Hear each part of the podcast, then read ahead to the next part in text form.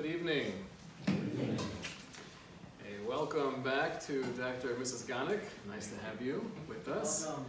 And a very special welcome to my good friend joining us for the first time, Mr. and Mrs. Lintz, all the way from Kew Gardens Hills. Welcome. Um, Topic this evening is leap of faith. We approach Parsha Shkalim. I'd like to analyze together the idea of yigba libo b'darchei Hashem, that one is sometimes required to have a sense of, of, of strength and uplifting himself or herself in avodas Hashem. What exactly does that look like? And uh, we'll explore the connection with Parshas Vayakel and Parsha Shkolim. What do we have Parsha Shkolim to commemorate? Right, we know that every year we have the Daled Parshios. The first of the four Parshios is Parsha Shkolim. So the Gemara famously in Megillah tells us that Reish Lakish revealed that Golu Vedu Lifnei Mishamar V'Hayolam, that it is known and it is revealed before Kadosh Baruch Hu, Sha'asid Haman Lishkol Shkolim Al Yisrael, that in the future Haman will take out his own shkolim, meaning reach deep into his pocket, and he'll offer Achashverosh a lot of money in order to destroy Klal Yisrael. So because HaKadosh Baruch Hu was well aware of this happening in the future, Lefikach hiktim shiklehen lishkalav. Therefore, there was a need that we should get our shkalim in first before Haman would offer his own shkalim to Achashverosh. And this is the reason why the Mishnah tells us that Be'echad Ba'adar, on the first of the month of Adar, they made the declaration everyone should bring their shkalim, and that was used for the Beis Hamikdash. So it sounds like we're trying to preempt something. Kadosh Baruch was well aware that Haman was going to offer probably the equivalent of millions of dollars to Achashverosh to destroy, to commit genocide. And in order to somehow protect us from that fate, we needed the mitzvah of giving shkolim first, and that's why we have uh, this commemoration every year. It's a very strange Gemara, and there are many people who discuss it. Because what exactly does that mean? That we were concerned that Haman was doing something positive or powerful, and therefore there was a need somehow to, to get in first? What are we trying to circumvent? It'd be one thing if Haman was doing something l'shem shemayim, doing something holy, and somehow that would generate a schus for the, the opposite side, right, the, the side of evil. And we had to combat that by having more schusim in the side of good. But what Haman planned was obviously not a mitzvah, it was not l'shem shemayim. He had an agenda to kill every man, woman, and child. So what do we have to preempt and how, by giving our own money to tzedakah, how does that work to protect ourselves from the plan of Haman? So it's a very strange, very cryptic Gemara. Now we have another episode in Chumash that seems very similar. We know that when Bilam was on his way to try to be Makalel, to curse the Jewish people, the Torah tells us, "V'yokam Bilam b'boker v'yachvosh es asono." That Bilam woke up early in the morning and he saddled his donkey, v'yelech im Moab, and he went together with the officers of Moab. So Rashi there quotes the Chazal that Bilam woke up in the morning and he took care of everything that usually he would have his servants do. Mikan es hashura. From here we derive that when there's a real passionate hatred, that sinna, that hatred, can impact the intellect. That can make me think in, in a way that's illogical. Usually there's a seder, there's a way that I do things. If I'm a man of nobility, as Bilam was, so then he would have the Avadim saddle the donkey for him. But because he had this real lust to go and, and be Makalel Klal Yisrael, he wasn't thinking properly, and he saddled his own donkey. Explains Rashi. Amar HaKadosh Baruch Hu. But upon seeing this, Hashem said, Rasha, Kavar Kedamach Avram Avihem.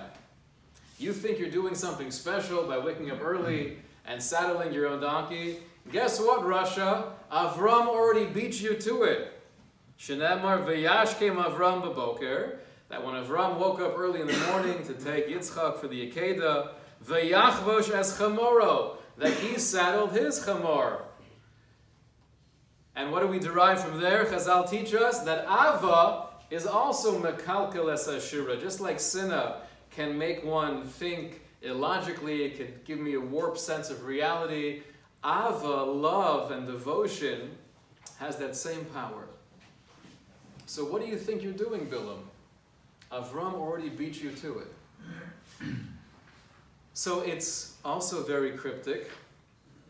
What schus would Bilam have by waking up early in the morning? Again, he wasn't trying to do anything beautiful. He wasn't trying to fulfill the mitzvah. He was on his way based on a real, real sinna for the Jewish people. He wanted to destroy us. But it, it sounds like from Rashi, he did something powerful, but HaKadosh Baruch Hu was telling him, don't worry, you actually did nothing because Avram already beat you to it. He woke up early in the morning, saddled his donkey when he was about, or when he was willing to sacrifice his son. The Tzad HaShava, the common thread between this Gemara and Megillah and the Rashi, is that structurally they sound very similar. You have an example of Haman trying to do something very evil, or the example of Bilam trying to do something very evil. But because a great person did a similar thing in the opposite direction, in the case of the Shkolim, it wasn't one personality, but it was a mitzvah given to Klal Yisrael that we should give our own money first. Or in the case of Bilam, Avram Avinu, already woke up early and did that same thing that you're doing. So what's going on in the Gemara Megillah? What's going on with the Rashi in Parshas Balak?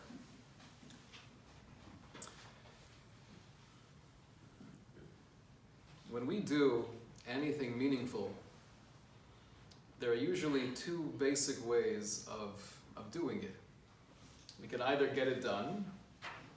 I know there's a need, I know I have the ability to come through, and I have a sense of responsibility, and therefore I do it. If it's a mitzvah, bein adam l'makom, if it's been on l'chavero, somebody needs help, they need a chesed, they need some money. If I could do it, and I feel a responsibility, and I make a cheshbon, I look into my account, and I make sure that I have enough money to, uh, to put myself out, then I'll do it. I'll be a mensch, I'll do a chesed. That's one way of doing something meaningful. The other way of doing something meaningful is where a person doesn't really make all of the cheshbonos. You don't sit down with a pen and paper beforehand and start making equations and mapping out if I really put all my money to this project, I might be giving more than 10%, and that might take away from what I had planned over here. And I'm not sure how that would impact the retirement fund. I'm not planning out. I'm not even sure if I have that much to give right now. Or if it's not a financial thing, it's a participation. There's a tzorich, there's a need.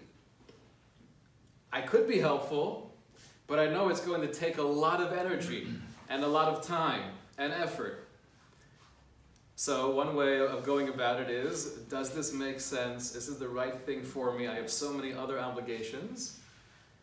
And the other way is having this overwhelming feeling of almost being uplifted beyond cheshbonos, beyond making all of the mathematical equations and feeling, feeling compelled, this is something I need to do and therefore I'm going to do it.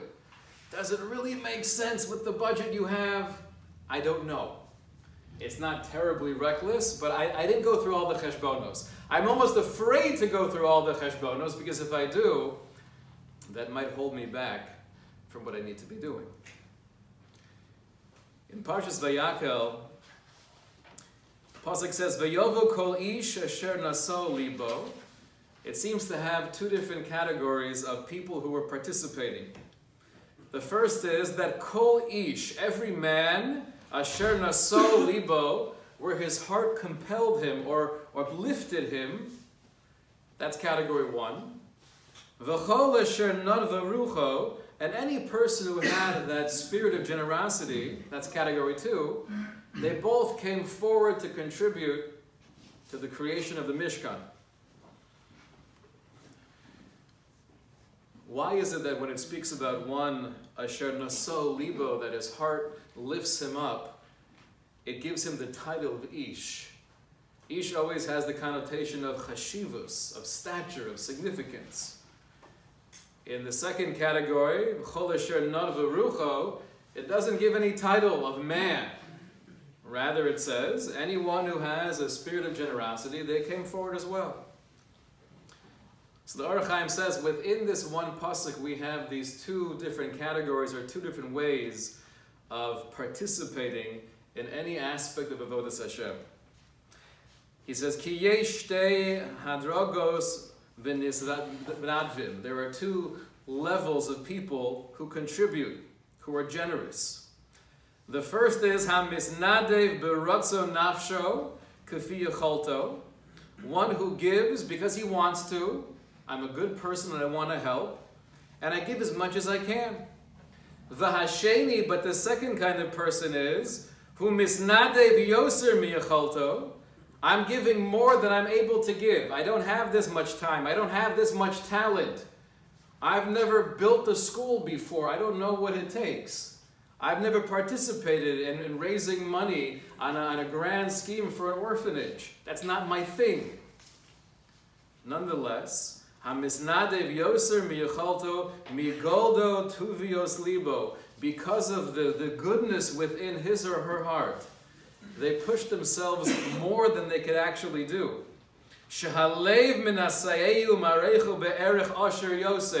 My heart compels me, my soul drives me to almost view my abilities in a different way. How am I able to do that?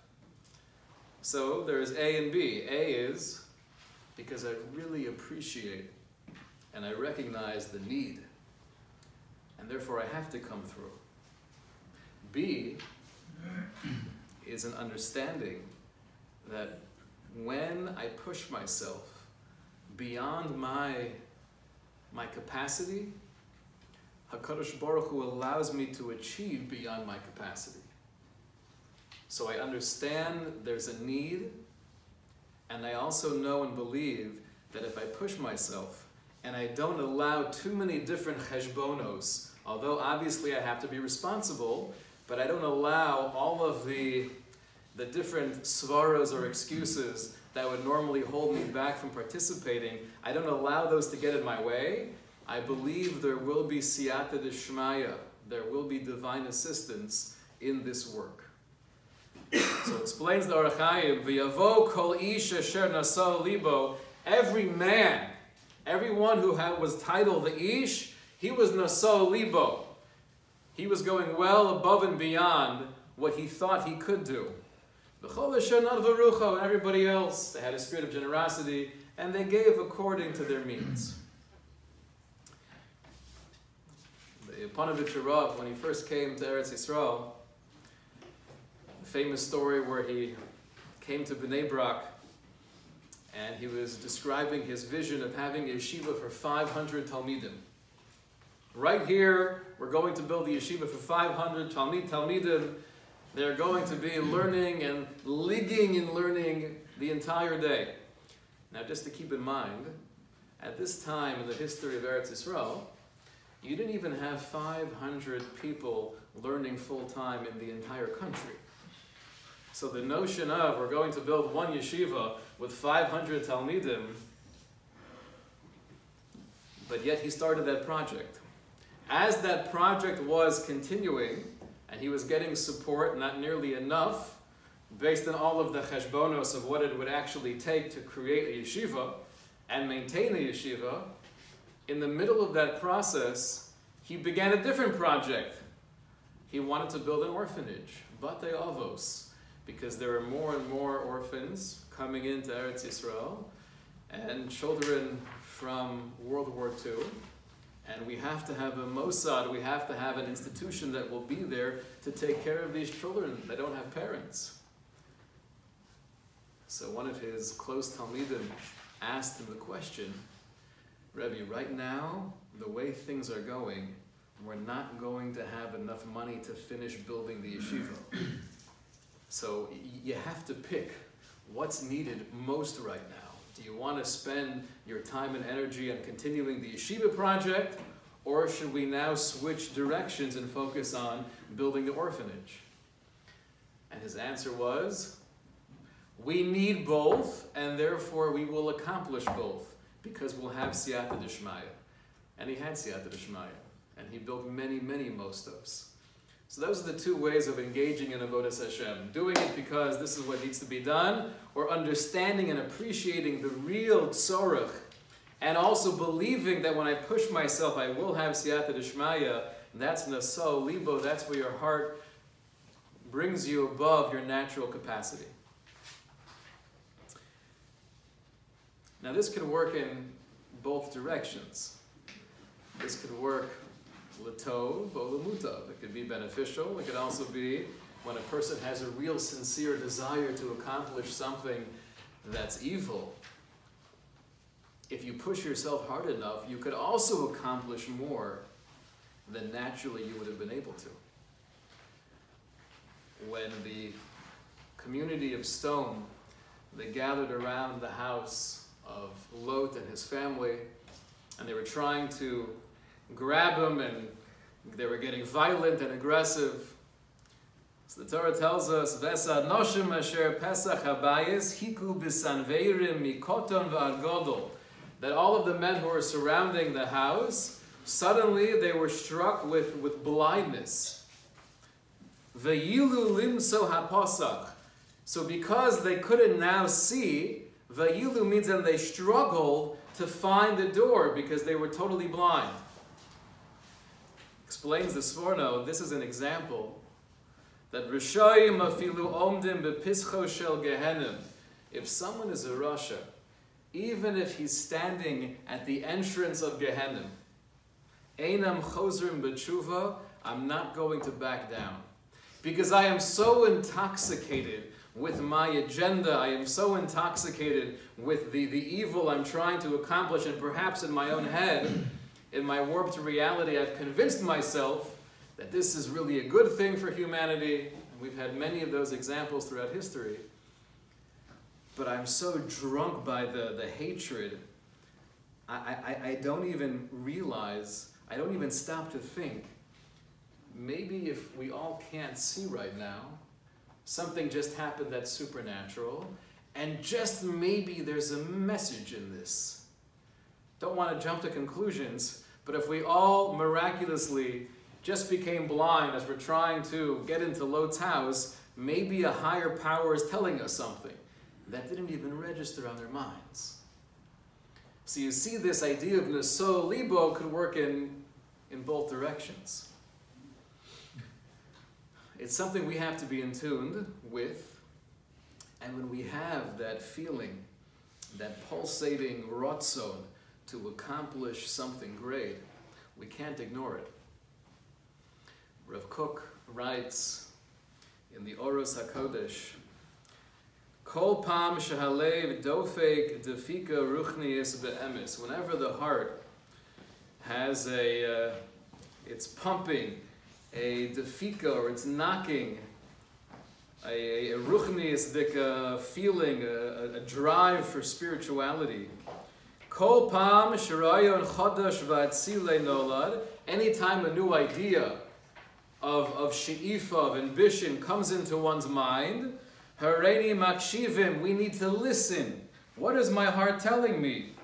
Kamo kol malach Hashem dofek. We should view it almost as if an angel of a Kadosh Baruch Hu is knocking. Nokesh al dalsei nishmaseinu, knocking at the doors of our neshama. Mevakesh niftach lo es pischenu, asking us that we should open our neshama. Laman yofia aleinu bekalil hedro, in order to allow this splendor, this radiance that's within, to come out and reveal itself. Yitzayir lo kol echad be'emes u'betamim mashin nishmoso moralo. Our job is never to ignore the message of the neshama.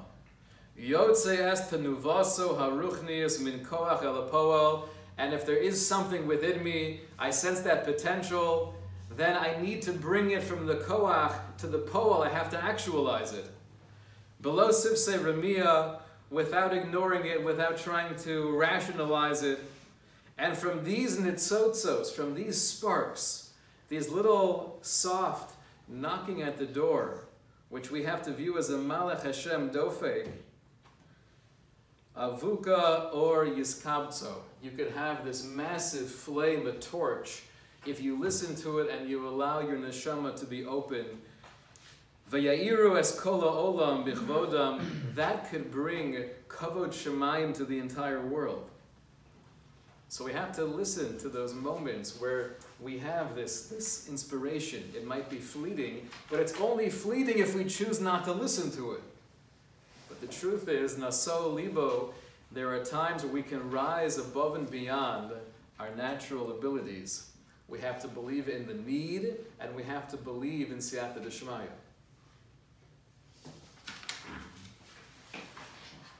So Haman, he reaches deep into his pocket and he gives the equivalent of millions of dollars. For what purpose? Genocide. Why is he doing this? If you were to climb into his head, it was likely very similar to his evil descendant. I'm doing it for the benefit of humanity. I'm getting rid of the, the scum of the earth. He was Moser Nefesh. There was a Naso Libo, his heart compelled him to do something that he wasn't comfortable with. But the sin is Mekalkel es Hashura, that hatred, that resentment for the Jewish people was Mekalkel his das. He had this warped perspective on, on the need to get rid of Klal Yisrael. So he was willing to reach deep into his pockets. He was Naso Libo. So whatever direction you're going, pushing yourself beyond your limits is a very powerful thing. What the Gemara in Megillah is telling us is that we have a mitzvah. Give shkolim. I want all of Klal Yisrael to contribute. Give tzedakah. Give to the Mishkan. Dig deep into your own pockets. And even if you're not giving much, but give it l'shem shemayim. Give it with sincerity. Basically, the instructions are don't just give the money, but try to accomplish naso libo. Be in that first category. Not just those who are nadvarucho, who had a generosity of spirit, but give with a sense of commitment, give with a sense of vision. Then, what we're doing is we're avoiding a kitrug. Kitrug, Kabbalistic jargon, which means th- there could be almost a divine complaint against the Jewish people. And the Steipler spells this out in the top of number three. If you have individuals, in this case Haman, who are pushing themselves, who are, who are spending more money than they feel comfortable with, but they're doing so because they're motivated if we're not doing the same thing, if we're not infusing that same passion and enthusiasm into the world in the other direction, then there's a kitrug. There's a divine complaint. People are waking up early in the morning. People are spending a lot of money and time and effort on things that are worthless. Or even worse than that, things that are evil. How can we not be learning from that? How can we not be steiging using those same kohos, those same abilities, pushing beyond that which is natural in the direction of good. That's what the Gemara Megillah is telling us. HaKadosh Baruch Hu gave us the mitzvah, an ability to preempt outside Mesiris Nefesh. If I see they're giving up their lives, either physically or emotionally, they're giving everything they have for causes that are detrimental or worthless, then I have to learn from that. And if we do, then we're infusing that same power in the opposite direction. When Bilam's waking up early in the morning and Hashem says to Bilam, Rasha, what do you think you're doing? What was he doing? He was doing the exact same thing that Haman was trying to do. It was the sin that was being Mekakal Ashura. He was, he was devoting himself to a cause. Now, obviously, it was an evil agenda. He's not getting schar, he's not getting reward for the fact he wanted to curse the Jewish people. But it becomes more of a taina, more of a, of a divine complaint if these people are putting in so much effort for something that's so worthless, then how can we not be putting that same effort in as well? HaKadosh Baruch Hu says, don't worry, we already have that within Klal Yisrael. We have an Avram Avinu to learn from. We have that force going in the opposite direction. The Chafetz Chaim once said that the famous Rashi, where Yaakov sends the message to his brother Esav, Im Garti, V'taryag mitzvah shemarti. Although I was living with Uncle Lovin for so many years, you should know that I was zocha and I was committed and I kept all of the mitzvahs. And the famous question is, why are you showing off? Why are you trying to tell Esav what a, what a tzaddik you are? How is that helpful in this particular relationship right now? He hates you. Chafetz Chaim said that maybe what Rashi means is not that Yaakov was showing off, but rather Yaakov was actually putting himself down. He was saying, Im lovin garti, v'taryag mitzvah shemarti, but the last part of Rashi is, v'lo lamadati mimasim haroyim. I didn't learn from his evil ways. Explains the Chafetz Chaim. What Yaakov was saying is, Nebuch, I feel so bad that I missed an opportunity. It's true, I was keeping the Torah and I was staying committed, but I, I didn't learn from Lavan. I could have learned from his evil, seeing how, how passionate he was, how committed he was, how far he went to rip me off. I could have learned from that and utilize those same kohos, those same qualities, and channel them in a direction of good. I feel bad that I closed myself off fully from Lavan. I could have learned something from that.